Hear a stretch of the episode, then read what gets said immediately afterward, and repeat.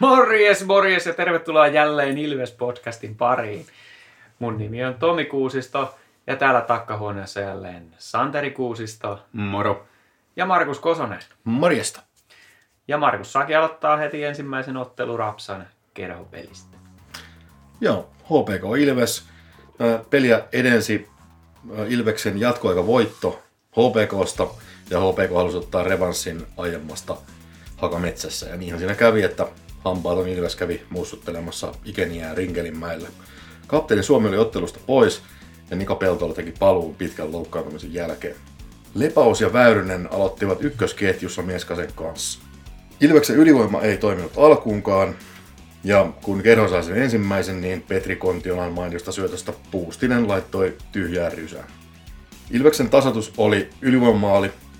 Kiekko ei saada oikein millään tavalla liikkeelle. Syöttö ovat heikkoja.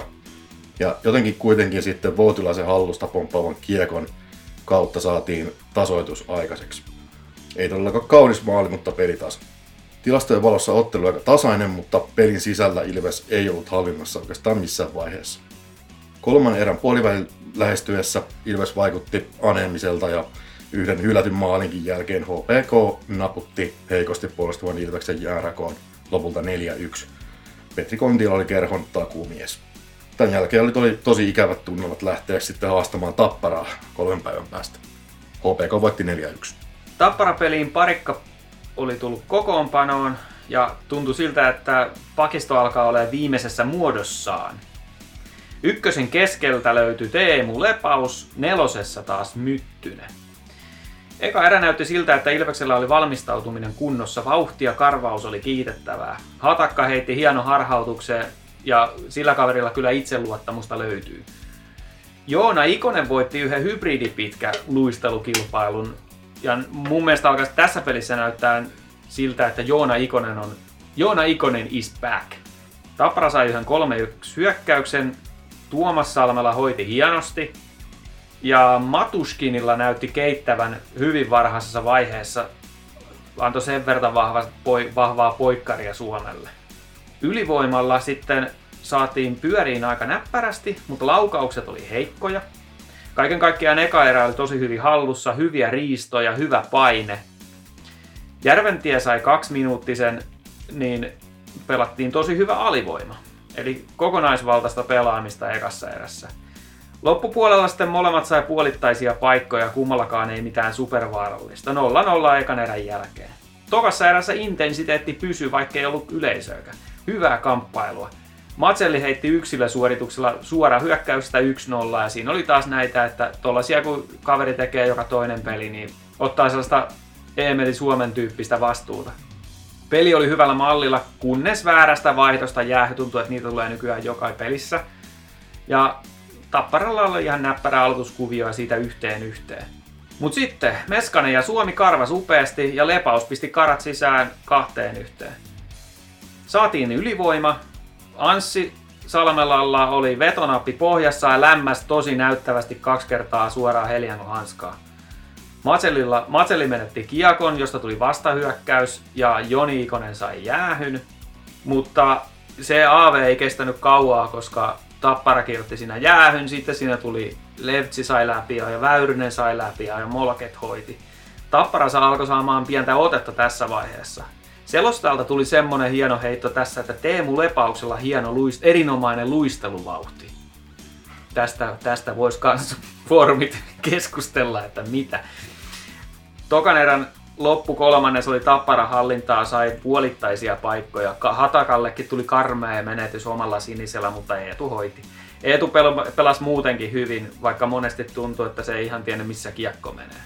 Sitten tuli hieno sovittu kuvio selvästi, että Lepaus häviää aloituksen selkeästi hyökkäyspäässä. Suomi karvaa kiekko ja Leppi lokkeilee mailansa maalille. Lätkä livahtaa Heliangon längistä kolmeen yhteen. Muutama ohjauspaikka oli vielä siinä erän lopulla maalilla. Tapparan maalin edusta oli aivan sekaisin. Kolmas erä. Joni he sai heti alkuun koukkausjäähyn, mutta taas tosi hyvä alivoima. Tapparalla ei paikkoja. Puolustus näyttää, että on palannut vähän tälle myrrän juurille, että kilpikonnaa vedetään maalin edessä, kun ei muuta tiedetä. Matuskin otti polvitaklauksesta kaksi minuuttisen. Ja silloin oli yksi kampituskin jäänyt viheltämättä. Ihan timanttinen peli sille kaverille. Ihan hyvä ykkösyyv, mutta lepaukselta, lepaus otti todella typerän kostojäähy huitomisesta. Bertrandi pääsi sitten taas Tapparan puolesta kokeilemaan, Mäkkäri oli parempi. Saarella haasto hyvin alivoimalla, mutta ei oikein keinot riitä ajaa voimalla maalille. Muista Saarella on monestikin se, että nopeus riittää, mutta ei ihan voima siihen, että pääsisi sinne maalille asti. Sillä olisi hirveästi haluja kyllä. Mäkiniemi pelasi tosi vahvasti tässä pelissä, ja, mutta ehkä lopussa alkoi kilpikonna puolustus vetäytyä vähän maalin eteen. Tapparalla syke alkoi nousee. Kaiken kaikkiaan mä sanoisin, että maalivahti kyllä otti roolia tässä, tässä että piti Ilveksen Ilveksen puolelta lukemat tosi hyvin kolmessa yhdessä. Ja Tappara, ta, toi Tapola kyllä luki, että peli oli hyvin hallussa, Ilves oli passivoitunut, joten otti maalivahdin pois viisi minuuttia ennen loppua, en kyllä pysty kyseenalaistamaan tätä ratkaisua. Mutta sitten Joona ja Suomi järjesti, Saarella surffaili sitten sillä nopeudellaan Tapparan tontille ja siirsi tyhjiin neljään yhteen. Valtava voitto, toimiva taktiikka, kova kilpikonna, Mäkkärin maalilla mahtava 37 torjuntaa, Ilveksen parhaat Suomi 0 plus 3, Mäkkäri 37 torjuntaa, Lepaus 2 plus 0. Paikallispelin jälkeisenä päivänä lähdettiin bussireissulle Jyväskylään ja olikin mielenkiintoista nähdä, että miten joukkueella jänne kestää näin, näin hienon tärkeän voiton jälkeen. Varmasti ollut kova lataus tuossa paikallispelissä ja näitä on aikaisemmin nähty, että seuraavana päivänä ei sitten välttämättä olla ihan yhtä hereillä. Tänään oltiin suhteellisen hyvin hereillä, eli, eli tota, peli kulki ja oli, oli vauhtia, ei, ei mennyt ihan löysäilyksi. Mutta puolustussuuntaan oltiin kyllä todella huonoja ja siinä voi sanoa, että ei ollut ihan asennekunnossa kaiken puolin. Mutta onneksi Jypillä oli vähän sama meininki, eli aikamoista semmoista hurlumheitä oli ja molemmissa päissä sai temmeltään maalin edessä, miten tykkäs. Tästä hyvä esimerkki oli Jypin ensimmäinen maali, eli Jyp meni johtoon ekan erän puolivälissä, kun Robert Roopa vei että kun pässiä narussa siellä maalin edessä. Tämä on aika harvinaista, että Elorinteelle tulee tällaisia virheitä, mutta jäi ihan kakkoseksi siinä, kun Roopa pisti harhautti rystylle ja heitti reppuun. Jyp antoi kuitenkin sitten Ilvekselle taas näitä läpiajoja, vaikka kuinka melkein kaikki samalla tavalla, että vetää blokkaajaa päin ja siitä pääsee sitten karkuun Ilveksen pelaaja. Ja tällaisesta Nalli muun muassa sitten pääsi kuittaamaan yhteen yhteen. Jupin toinen maali oli jälleen esimerkki tästä huonosta, huonosta puolustamisesta, kun ei saatu mailaa pelattua maalin edessä pois. Ja näin Jyp päästä tasoittaan siinä kohtaa. Peli oli 2-2. Ilves kuitenkin oli tässä ottelussa selvästi edellä koko ajan ja näin ollen täysin oikeutetusti pääsi 4-2 johtoon jo kar- karkuun. Ja peli tuntuu, että tämä alkaa olla aika selvä peli, jos ei aleta löysäilee. Mutta sitten otettiin pari jäähyä kolmanteen erään ja Jyppi iski molemmista maalit. Peli olikin yhtäkkiä 4-4. Peliaika ei ollut jäljellä kuin semmoinen neljä minuuttia siinä vaiheessa ja kyllä harmitti, että nyt menetetään pisteitä. Mutta onneksi Lepaus kuittasi ja jälleen ylivoimalla niin kuin Jypinkin maalit, niin Ilves teki voittomaali ja, ja tota, sitten vielä lopussa parikka pisti komeen biljardimaalin Plexin kautta kah- toisella yrityksellä ja näin loppulukemat 4-6 Ilveksellä. Lukemat vähän mairittelee Jyppiä kyllä, että vaikka Ilveksen puolustaminen löysää olikin, eikä Kolppasenkaan piikkiin noin maalit mennyt, että ihan hyvin olisi voinut Ilves voittaa isomminkin lukemat. Seuraavaksi Ilveksen vieraaksi saapui KK Kouvolasta ja pitää kyllä sanoa heti alkuun, että Ilves pelasi tähän mennessä yhden heikoimmista peleistään. Avauspelaaminen oli tosi kammottavaa, harhasyöttöjä tuli hirveä määrä ja ylivoima oli silmiä kirvelevän tuskaista. Koko hallitsee ensimmäistä erää eikä Ilves oikeastaan päässyt maalipaikalle ollenkaan. Peltolla tuntuu olevan tosi isossa vaikeuksissa ekassa erässä sekä niin kuin maalin eduspelissä että avauspelaamisessa. Mäkiniemi osoitti olevansa varmautteeni ja toteutti sitä oikeastaan koko pelin ajan. Torjunnat ekassa erässä KK 2, Ilveksellä 13. Maalitonta avauserää seurasi sitten hieman tasaisempi toinen erä, jossa sekä Ilves että KK pääsivät testaamaan ylivoimaansa, mutta tuloksetta. Ilves suojeli maalia hyvin, mutta taas sen ylivoima oli onnetonta nuijausta. Et jos päästiin edes alueelle ja saatiin rauhoitettua, niin ratkaisut olivat sellaisia, ettei päästy lähellekään maalia tai maalipaikkaa. Ilves otti toisen erän viimeiseen viiteen minuuttiin kolme kakkosta, joista Myttynen kampitteli ja koukkaili kaksi. Ja jälkimmäinen jatkui sitten yli kolmannen erän alkuun. Ja siitähän se KK YV sai ratkaisun tehtyä 36 sekuntia kolmannen erän alun jälkeen. Parikka antoi ojan takaisin takoa kiekkoa kolmesti siinä maalineessa ja 1-0 KKlle. Ilveksen avauspelaaminen oli koko pelin tosi hankalaa ja hyökkäyksiin ei oikein päästy. Ja kunnon maalipaikat oli tosi vähissä. Monesti kun hyökkäys ei tehoa, niin ratkaisussa tulee sitten se pakkien sieltä viivasta antamat vedot ja maskin takaa pingoillaan sitten taululle maalia. Ja tämän, tämmönen oli Ilveksen tasotus, jonka Niko Peltola laukoi sitten ekalla kauden maalillaan kolmannessa erässä. Tasapelissä mentiin jatkoajalle, joka ratkesikin sitten 23 sekunnin jälkeen, kun Santeri Virtanen kar- karvasi tosi ahnaasti sieltä KK puolustukselta kiekko Suomelle, jonka käsittelyn jälkeen sitten Virtanen sai kiekon maalintekosektorille ja laittoi limpun maali ylisille. Vähän siinä vielä ihmeteltiin, että oliko se maalissa vai ei, kun se jäi sinne pönttöön roikkumaan. Mertarana harmiksi Ilves jotenkin uskomattomasti voitti tämän ottelun, vaikka oli tosi suurissa vaikeuksissa koko pelin ajan. Maalivahti peli ja alivoima mahdollisti tuloksen Ilves 2, KK 1 jatkoajalla. Sitten Santeri Virtasen entisen seuraa vastaan, Saipaa vastaan. Hän ei päässytkään pelaamaan ja Matsellikin oli poissa. Ekassa erässä Tuomas Salmalla hommas hyvällä nousulla maalille jäähyn vastustajalle ja Meskanen pisti jo toimistostaan ylänurkkaan, ei tosin suoraan syötöstä tällä kertaa ranteella. Sitten Päkkilä pääsi läpi ja se näyttää nopeuttaan pitkästä aikaa ja nöyryytti nuorta maalivahtia 18-vuotiaasta hienolla vedolla kahteen nollaan. Ekassa erässä avauspeli onnistui tosi hyvin, Saipan puolustus oli aika passiivista. Tokassa erässä taas YV jälkeen Saipa viiva lämmillä maskin takaa Mäkkärin läpi kahteen yhteen kavennus. Maalin jälkeen kotijoukkue sai otetta, eli Saipa sai otetta. Mäkkäri joutui tienaan palkkaansa. Järventie Rockwood Ikonen oli erityisesti vaikeuksissa kolme kertaa joutu pistää pitkän kiekon. Kaiken kaikkiaan tämä toinen erä oli niitä eriä, että missä toinen joukkue dominoi ja hallitsee peliä ja toinen vaan yrittää selviytyä. Tällä kertaa ote oli Saipalla Ilveksen hyökkäykset lyhyitä, Saipan pitkiä. 2-1 tilanteessa kolmanteen erään. Molemmilla joukkueilla kolmannessa erässä mahdollisuudet ylivoimalla. Ilveksen kakkos YV täysin lapanen ilman Masellia. Rokkimetsällä taas olisi hyvä tontti, kun Eemeli järjesti. Eli Rockwoodilla, tässä nyt varmaan ihan lempinimiä kannata heitellä tässä vaiheessa, mutta Rockwood sai hyvän tontin, joo. Meskasellakin oli vetopaikkoja ratkaista ottelu. Mä aloin katsojana haistelee jo, että tästä tulee jatkoaika, että kyllä Saipa sen tasotuksen sieltä jotenkin saa, kun ne alkoi saamaan otetta. Kaksi minuuttia ennen loppu oli kuvaava tilanne, kun Saipa meni vaihtoon ja päästiin täysin rauhassa lähteen oman maalin takaa, mutta menetettiin omalla sinisellä ja paikka vastustajalle, että, että aika karmeita oli se peli. Lopussa Joona yritti omasta päästä tyhjiin, veti ohi, mutta Saarella oli onneksi hereillä ja juoksi hybridin kiinni, niin siitä ei tullut pitkää kiekkoa ja peli oli ohitse. Kolme pinnaa kelpaa, 2-1 voitto vieraissa. Tämän jälkeen oli erittäin tärkeä ottelu Lahdessa pelikanssia vastaan sen kannalta, että jos halutaan olla pelikanssin edellä lopputaulukossa ja mielellään kuuden joukossa, niin tämä peli olisi ollut hyvä voittaa. Tämä oli jälleen kerran vauhdikasta kiekkoa, niin kuin on ollut aikaisemmatkin Ilveksen ja Pelikanssin väliset kohtaamiset. Eli molemmat tykkää kyllä hyökätä ja, ja tota, ottaa vähän riskiäkin siinä hommassa. Ja ensimmäinen erä oli Ilvekseltä hyvä ja oltiin pelin päällä. Toki aika tasainen erä silti, mutta Mazel jäätävällä yksilösuorituksella pisti yhteen nollaan.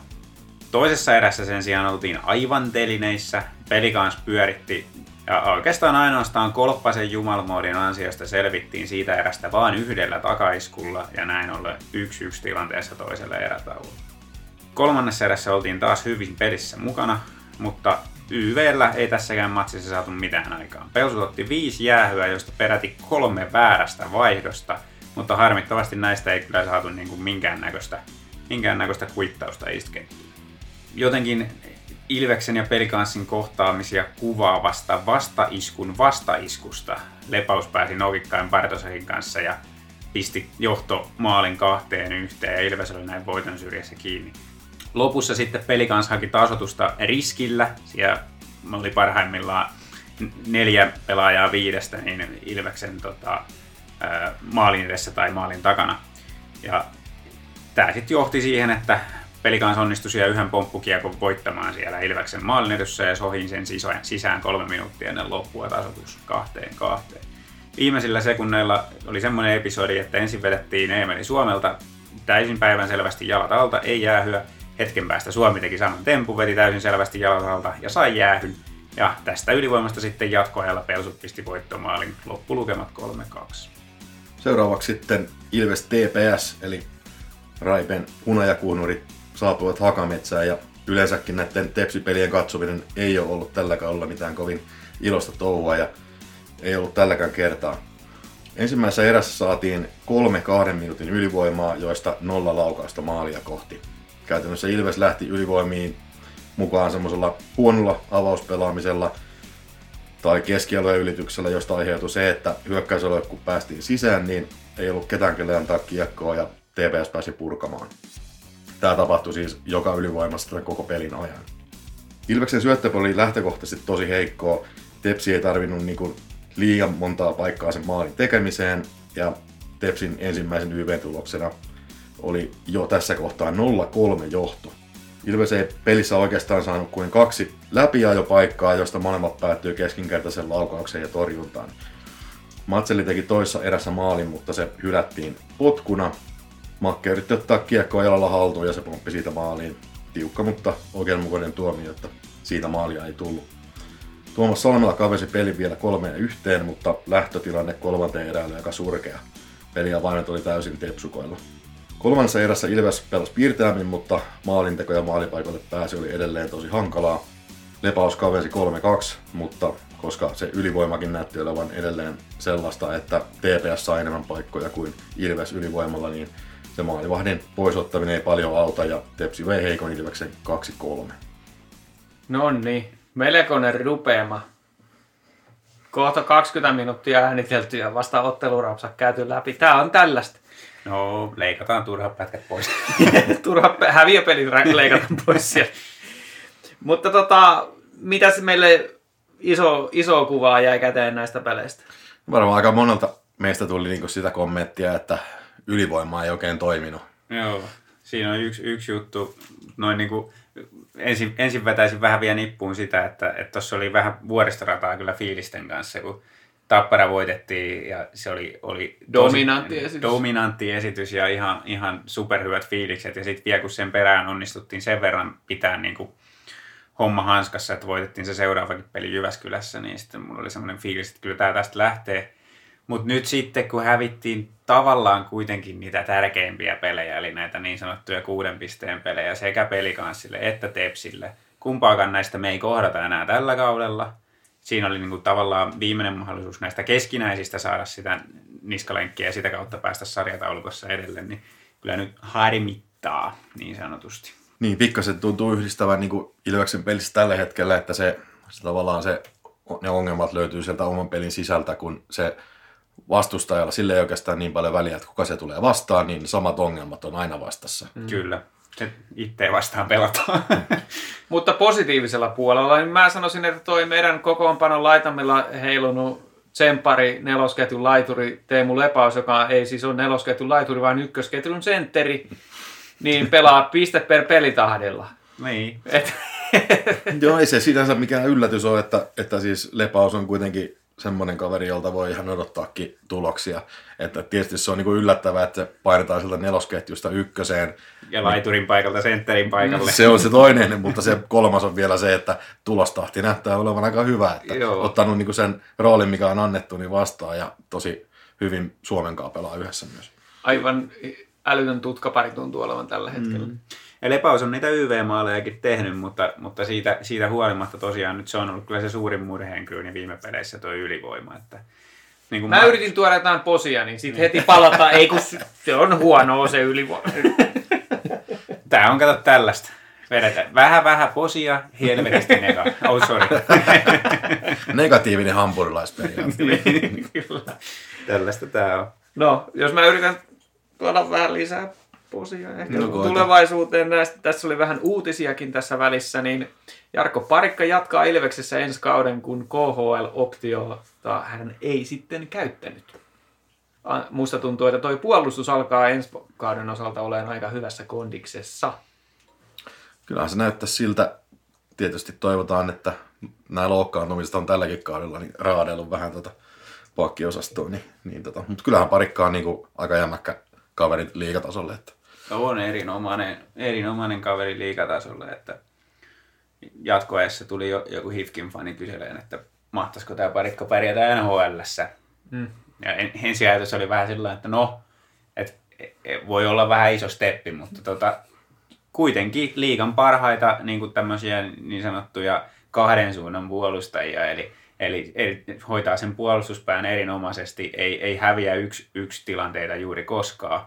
Ja sitten onnistuu myös siinä perus niin mikä on elinehto Ilvekselle ja monelle muullekin joukkueelle, että saa sen ensimmäisen helpon syötön lapaan, tai sitten pystyy tarvittaessa itse nostamaan sieltä omalta alueelta kiekon kanssa tuleen keskialueelle ja näin purkaan paineen, että on, on kyllä niin kuin ihan Ilveksen puolustuksen kulmakiviä ja tosi siisti juttu, että jatkaa.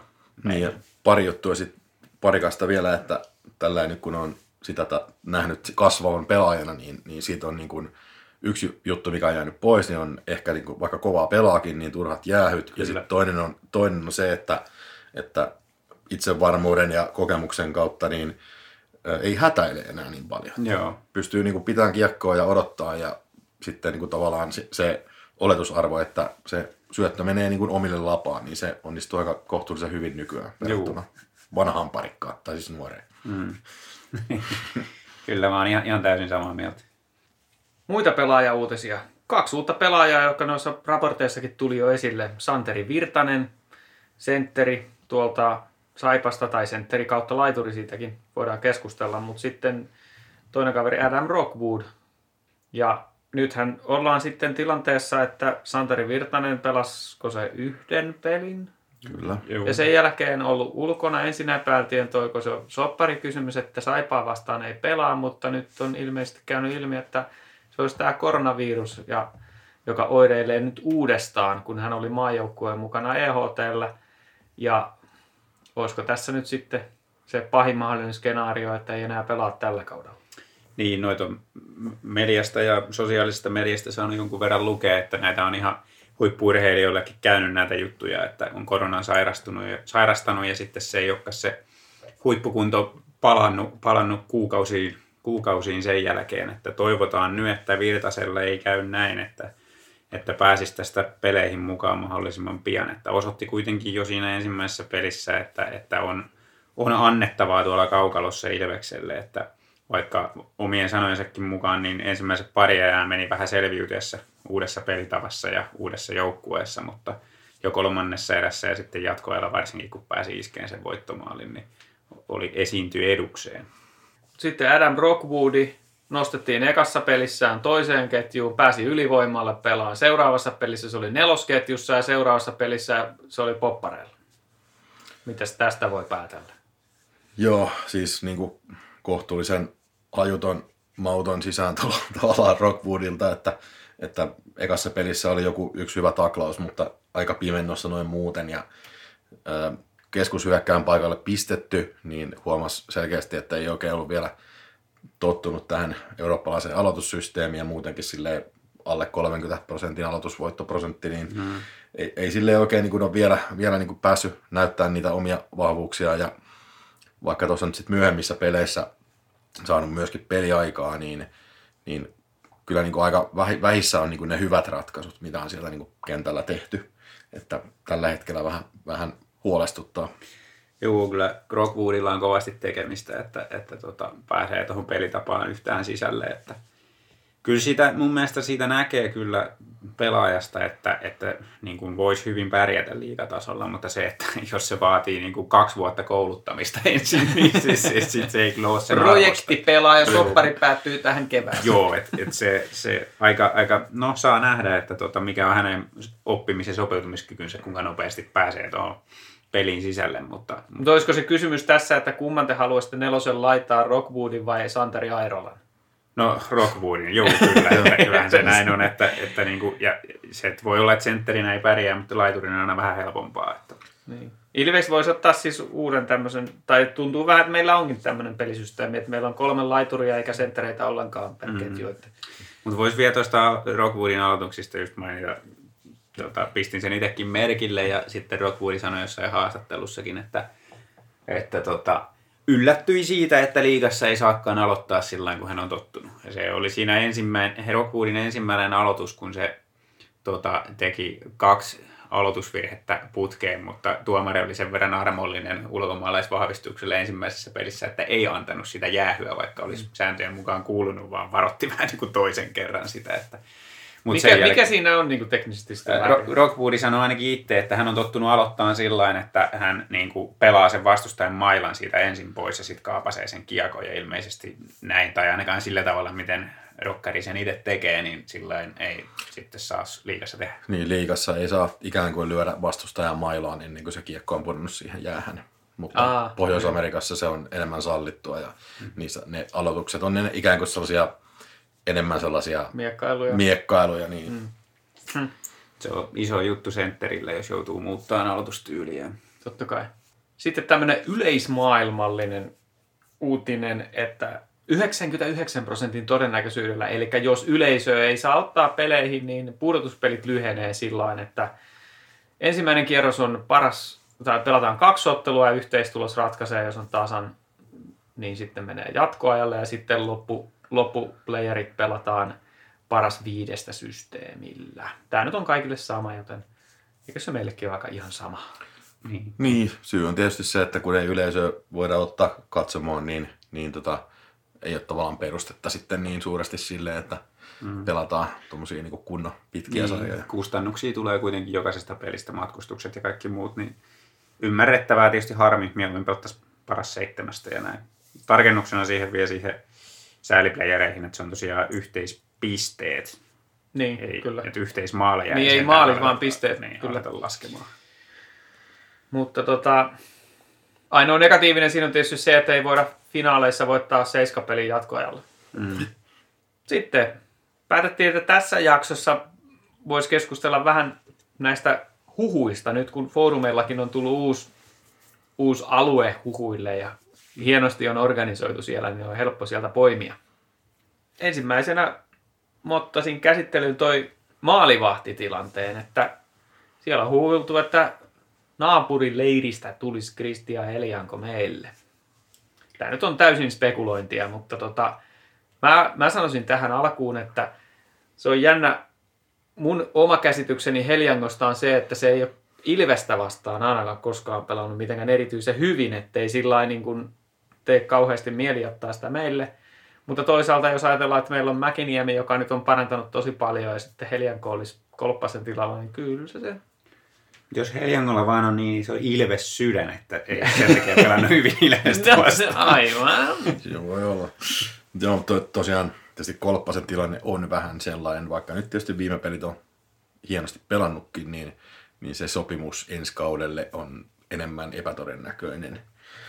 Niin tota, toki niin kuin siinä mielessä, että Helia, Helianko ei ole oikein niin kuin tapparan puolella päässyt ehkä sillä niin nouseen statuksessa ja tietysti pitää miettiä sitä, että voisiko Ilveksen maalivahtivalmennus sitten saada Heliankoon vähän niin kuin lisää, lisää hiiltä. Siinä mielessä, jos verrataan nykyiseen tilanteeseen, niin, niin voisi olla jopa pieni plussa, mutta en mäkään kyllä ole niin hirveän vakuuttunut ollut niin Heliankon otteista, vaikka on jopa finaalissakin pelannut liikassa. Että... Joo, kyllä mä suhteellisen samoilla linjoilla on, että Helianko olisi parannus nykytilanteeseen nähden, mutta ei, en pidä huippumaalivahtina liigassa. Mutta mut sen verran mä oon seurannut, että, että tota, jos verrataan niin kuin Mäkiniemeen, niin Heliangolle ei mene sellaisia helppoja läheskään yhtä paljon. Ainakaan tällä kaudella ei ole mennyt. Että kyllä ne maalit, mitä hänelle menee, niin ne on, ne on keskimäärin paremmin perusteltavissa, mutta sitten vastaavasti ei myöskään ota sellaisia gamesavereita läheskään yhtä paljon kuin Mäkinen. Niin. että, et niin kuin, sanotaan näin, että, että jos, jos Ilveksellä olisi niin kuin, timanttinen puolustus ja pelataan tota, sitä kilpikonnaa, niin, niin Helianko varmaan olisi ihan kelvollinen kaveri siihen, mutta kun Ilveksen pyrkimys on kuitenkin semmoiseen päästä päähän hurlumheikiakkoon, niin kyllä siinä saisi olla vähän kovempi veskari siellä, että tietysti Dostali on meidät totuttanut vähän liian hyvää, mutta kyllä mä silti haikailisin semmoisen todellisen huippuvahdin perään. Mutta pitää sanoa tietysti vielä tähän se, että tässä on nyt vähän kyse myös siitä, että, että mitenkä niin kuin nähdään se Mäkiniemen rooli ensi kaudella. Että jos ajatus on, että Mäkiniemi ottaa ensi kaudella, niin kuin, että luotetaan siihen, että Mäkiniemi ottaa ensi kaudella enemmän niin kuin vielä askeleita eteenpäin kuin tällä kaudella, niin, niin sitten mä ymmärrän hyvin, että jos se nyt tulee Helianko, koska Helianko tuskin on semmoinen kaveri, jolle pitää luvata sopimusneuvotteluissa, että saa pelata neljä viidesosaa peleistä. Mm. Joo, ja sitten mun mielestä tässä on ihan selvä, kyllä mä lähtisin siitä, että Mäkkäri on meidän ykkönen, koska siinä on ihan selvä kehityskaari nähtävissä. Mm. Alkukaudesta Dostalilla oli vastuu, sitten Mäkiniemi sai enemmän vastuusta, peli ei kulkenut, mutta nyt tässä viime aikoina peli on mm. alkanut paremmin kulkea. Mm. Mm. Että mulla on kuitenkin luotto siihen, että nuori pelaaja pystyy mm. kehittyä ja ensi kaudella astuun taas vähän eteenpäin. Niin, ja mun mielestä jos tosta lähdetään, jos toi on se lähtökohta, niin mun mielestä silloin Helianko olisi erinomainen hankinta siihen niin kuin Aisa-pariksi. Joo. Että mun on vaikea nähdä, minkälainen maalivahti siinä voisi toisena olla, koska jos, jos sinne tulisi joku niin kuin oikeasti huipputason kaveri, niin ei sille Mäkiniemelle pystyttäisi antamaan niin paljon pelejä. Ja toisaalta Ilveksen tämä joukkueen profiili on ollut vähän semmoisia niin enemmän nuoria pelaajia, niin Helianko tavallaan Mäkiniemi kaksikko olisi tietyllä tavalla perusteltu. Kyllä. Sitten jos mennään kentä, kenttätasapainossa eteenpäin, niin puolustukseen on huhuiltu Simon Johanssonia, 21-vuotiaasta ruottalaista, joka on NHL-varauksen, oliko se 2018, on varattu NHL, mutta on ura ollut vähän niin kuin eksyksissä nytten, että hakee uutta vauhtia. On jäänyt Ruotsissa kokoonpanojen ulkopuolelle ja nyt hakee sitten, tämä on siis spekulointia, että onko tämä nyt sitten taas seurannut Ilvestä Instassa tai jotain, mutta... niin. mutta niin. Joo, Junnumaa joukkueessa pelannut kaveri Ruotsissa ja, ja tosiaan NHL-varaus ja kaikki. Ja tietyllä lailla niin kuin kuitenkin on selvästi mennyt eteenpäin niin, noin niin kuin kovalla tilastoskouttauksella ainakin tästä katsoen, että, että tällä hetkellä painaa Allsvenskanissa piste per peri, peli.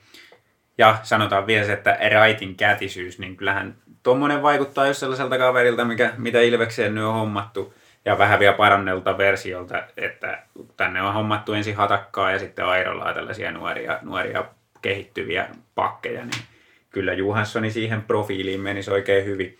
Tietysti pitää nyt katsoa vähän sitä kokonaisuuttakin, ettei meillä voi olla pelkästään näitä parikymppisiä projektijätkiä siellä, että kyllä lähtökohtaisesti, jos ensi kauden pakistoa katsotaan, niin Maalahti – Maalahti pitäisi korvata kuitenkin jollain vähän kokeneemmalla kaverilla mun mielestä, että jos Johanssoni siihen tulee lähtökohtaisesti tilalle ja muita, muita niin kuin kärkiparien puolustajia ei hommata, niin sitten toi on vähän, vähän tota riski, riskiosastoa.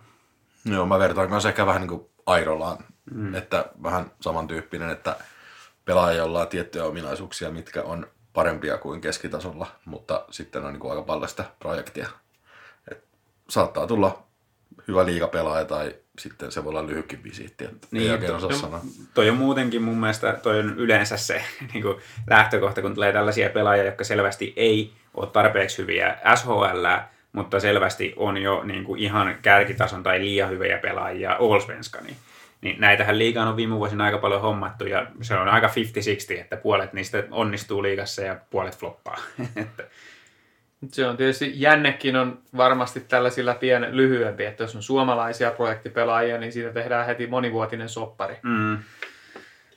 Mutta toi, mä ajattelin tuosta Maalahden korvaamisesta sillä että jos ajatellaan, että meillä on niin kuin toi puolustus ensi kaudella Parikka, Peltola, Elorinne, Salmela, Hatakka, Aho, Airola, niin mun mielestä Maalahden vastuu, jos tällainen Juhansson tyyppinen nuori nyt sinne tulisi, mm. niin se se, tota noin, niin se Maalahden rooli jakautuu tasaisesti Airola, Hatakka ja parikkaa tyyliin akselille. Sillä että meillä on sitä, oletus on, että Airola Hatakka parantaa sen verran, että, että mm. se, me ei tarvita sellaista niin kuin liideriä tälle osastolle. Mä Joo. luulen näin, että se joukkueen rakennusfilosofia on tässä semmoinen. Kyllä se varmaan näin, näin onkin. Mutta niin, no se on taas näitä sitten, että mitenkä tuossa nyt sitten... Ja sitten jos ajatellaan tuota kokemusta, niin mun mielestä Elorinne, ja sitten nyt voi sanoa jo, että parikka nuori tai ei, niin se on pelannut jo niin monta kautta liigaa, että se mm. kuuluu siihen kokeneeseen osastoon. Meillä on Peltolaa. Meillä löytyy niin kuin useampaan puolustajapariin kokenut, kokemusta ja nuoruutta.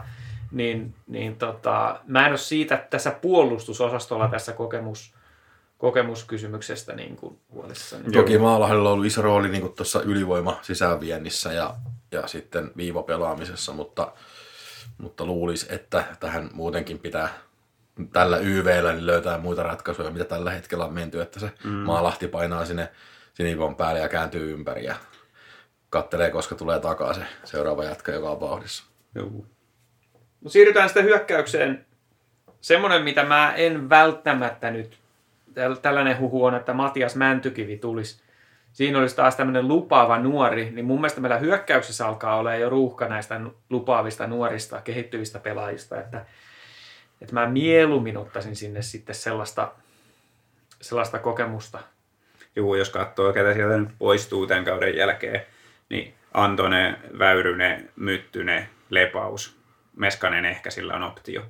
Niin, Niin ja, sinne ja, jää... ja jää Matselli. Matselli tietysti näistä nuorista, mutta, mm, mutta muuten niin lähtijät on enempi tätä vähän, vähän jo kokeneempaa osastoa. Tietysti kaikki pelaajat on taas vuoden vanhempia ensi vuonna, mutta vähän niin kuin sä tuosta puolustuksesta sanoit, mutta joo, on se vähän ehkä silleen, että, että noille noita nuoria, niin määräänsä, määräänsä enempää voi ottaa tuonne kokoonpanon laitimille pyörimään, että potentiaalinen kaverihan toi Mäntykivikin ehdottomasti olisi. Eikä mua nyt haittaa, jos se tonne tulee, mutta, mutta tota, kyllä sinne kärkipäähän en, enemmän niin tarvis, tarvis tota kokenutta osastoa. Kyllä. Entä sitten tämmöistä on huuttu kuin Dominic Lakatos? Tuolta siitä on jo, oliko kahdeksan vai ku, kuusi sivua jo kirjoiteltu. Eilen oli kuulemma, tänään on siis sunnuntai, niin eilen lauantaina oli kuulemma eka erä ollut huono kaverilta. Että, Ei, mutta siis ihan, ihan tosissaan, niin mikäli sikäli tämä huu pitää paikkaansa, niin Lakatos on oikeastaan sen tyyppinen pelaaja, mikä on just niin kuin puhjennut kukkaan, että se, se ei ole mikään arpa edes että siinä mielessä, että jos, jos tämmöinen hyökkää saataisiin Ilvekseen, niin, niin tota, tehnyt kohtuullisen hyvää jälkeä silleen, että on tuolla Tsekin liigassa.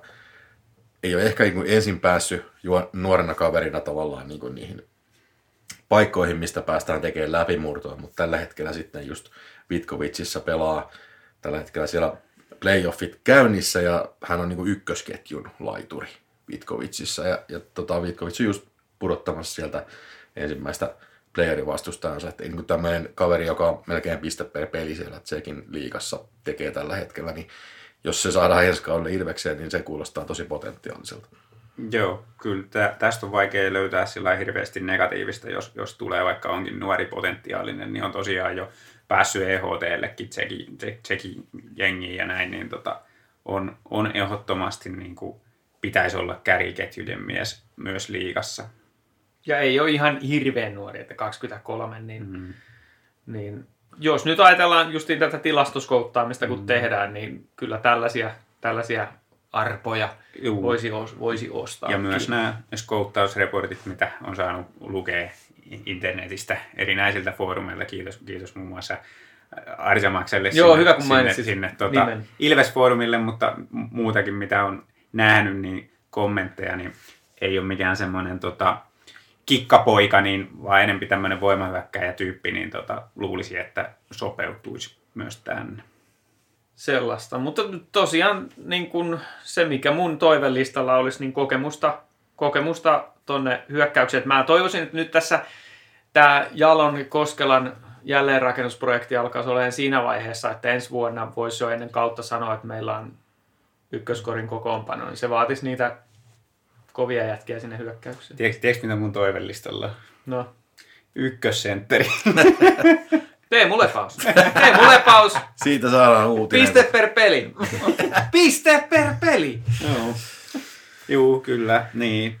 Mä jotenkin luulen, että Lepaus ei tuossa valitettavasti jatka ja me joudutaan taas hakemaan sinne uutta ykkössentteriä, mutta tää on joka vuosi tätä mietitään. Mutta tässä, tässä tämä on niin hauskaa sillä että kun äh, silloin kun Lepauksella on viimeksi mennyt tosi lujaa ja on tehty jatkosoppari, niin oltiin, että jes, hyvä soppari. Ja sitten viime syksynä oltiin taas, että ei mitään asiaa mm. tähän joukkueeseen. Nyt kun se on vihdoin saanut tilaisuuden, niin kuin Myrrä sanoi, että Lepaus on niin kuin hengi, elänyt ja hengittänyt Ilvestä tai jotenkin tälleen, niin, niin tota, on upeaa, että, että on päässyt tekemään tulostakin. Se on mielenkiintoista nähdä sitten, että jos Mieho tervehtyy, että mikä on hänen roolinsa, että syrjäytetäänkö Lepaus ykköstä. Mm. Joo, mutta se, se on tosi ollut hauska nähdä, että kun toi lepaus, lepaus on päässyt nyt vähän niin kuin paras valoihin niin sanotusti ykkösketjussa ja sitten kun tulee niitä onnistumisia, niin hän on kyllä juhli oikein kunnolla siellä tyhjän hallin sisällä, mm. että se tarttuu siihen joukkueeseen se semmoinen juhla. Yksi asia, mikä mä ärsyttää se, että silloin kun tehdään maali, niin ei juhlita kunnolla. Mm. Ja mä arvostan sitä, että Lepas on tuonut sitä iloisuutta. Leppi vetää aina vähän överiksi. Kyllä. Joo. joo. Mieluummin överit kuin Mieluummin niin päin, just näin.